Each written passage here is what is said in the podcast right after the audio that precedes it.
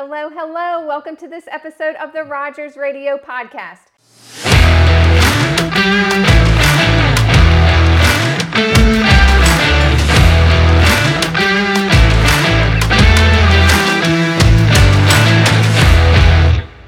I am your host, Alyssa Rogers, and today with me I have another Excite program intern, Mr. Brian Seate. Welcome to the Rogers Radio Podcast. Well, thank you for having me, Alyssa. Yes, you're so welcome. We have enjoyed having you here today. It's the end of your day here, so you've had a very exciting day since this morning of kind of seeing an inside view of Rogers, and I want to get into that a little bit on what it was like today. Tell us about your experience at Rogers.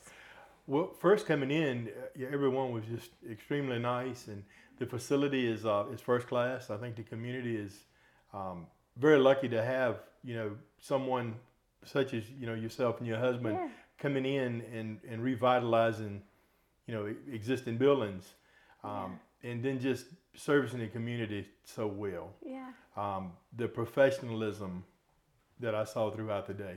Oh, and, and communication a lot of communication.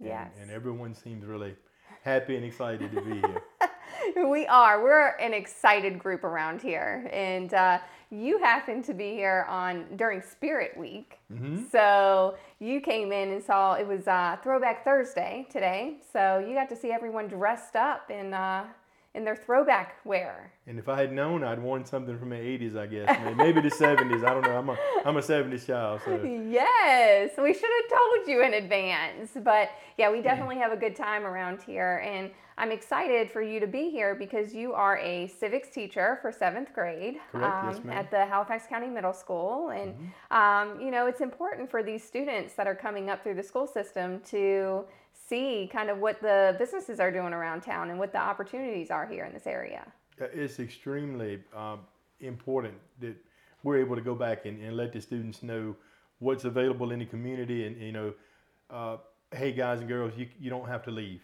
You can stay here. You know, you Yeah. can, can do hands-on work because I have a lot of students come to me and say, hey, Mr. Seate, I want to do this or that. You know, and maybe it it's a good fit, maybe it's not.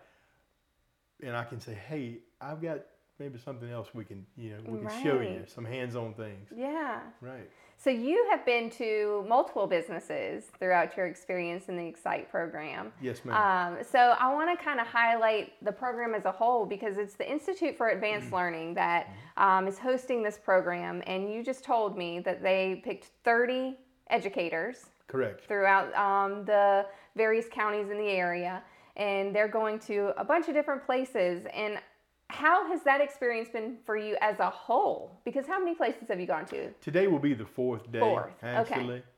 Um, but as a whole, it's been great because we've seen such a wide spectrum. Yes. Um, and I, I think everyone has been more, um, I guess a, a good way to put it, it's been a little more surprising than, than I thought. You know, Yeah. you, you get in your mind, you think you know what a, a lumber mill is, or you know what a, a plumbing HVAC business Mm-hmm, is, or what have you.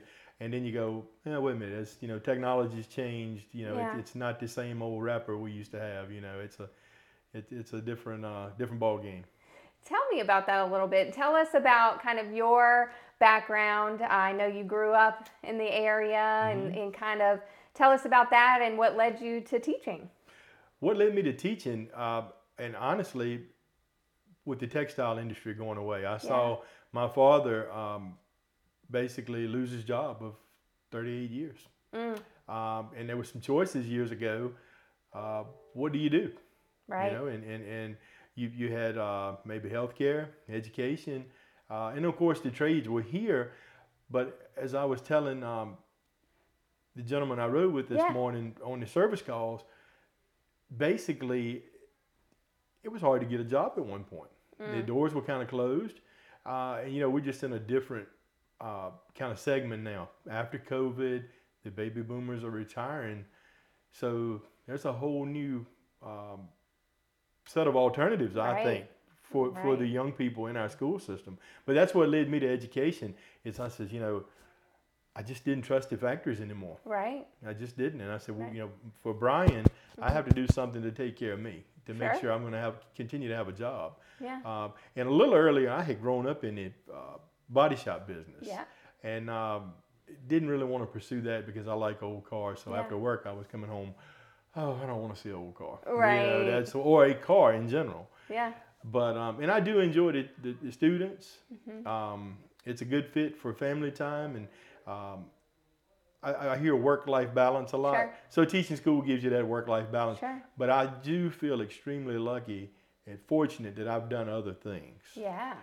You know, I have worked in the factories. I have worked the night shift and second shift and weekends and that sort of thing, and crawled under houses and painted houses. Right. a little bit of everything. So I, I feel like I can um, convey to the students, or you know, hey, here's what's here, or you know, maybe if they tell me what they've been doing during the summer, you know, I understand. I guess that's the best way to put it. Mm-hmm. You know, Absolutely. And it's that hard work and putting in the that time and that effort and it doesn't necessarily have to be the traditional route. It can be, you know, there are so so many opportunities all around us. and it doesn't have to be exactly maybe what you're going to do for the rest of your life. Mm. So many things uh, spill over into other things. You know, everything is kind of one job I, I had right out of high school. My first job, I was in inventory and drove a forklift. Mhm.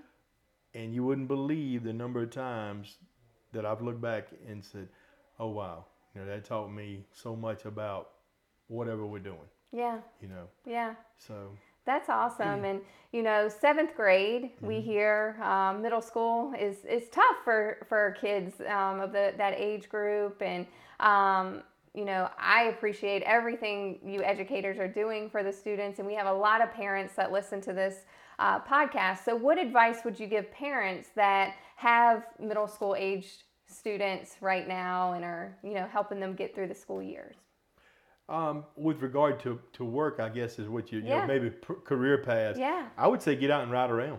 Oh, okay. Go, go around to you know our area, South Yeah. Boston, Danville, uh, Roxboro, Henderson, Oxford, Clarksville, and, and show them, say, hey, this is what they do, Yeah. and maybe this is what, what you could potentially make. Yeah. Um, and all of this spills over into the other. It truly does. Yeah. From fabrication, welding to uh, any type of the service work, electrical, you know, being able to read gauges, understanding about calibration. So, and I find myself doing that with my daughter now. At- Awesome. At, six years old, we'll ride around and say, "Dear, they build, they do modular homes." I love that. Well, what does what does that mean? And you know, of course, these kids now watch, the kids watch um, YouTube videos, Yes. YouTube Kids, and the things they come up with will really surprise you that they know. Like, wait a minute, we didn't know that till we were like So 12 or true. 15. it's you know, so true. so Yeah, it's important to get them out in the community and show them what there is to offer. I completely agree with you and really appreciate, you know, you just getting out here. I mean, it takes, you know, you have your summer, right? And you've ma'am. chosen to spend weeks of it, you know, shadowing other businesses and really finding out uh, what we're doing in the community and what there is to offer. And that just shows what kind of educator you are because you care about the students and making sure that you're showing them all the opportunities that they have and providing them the best resources.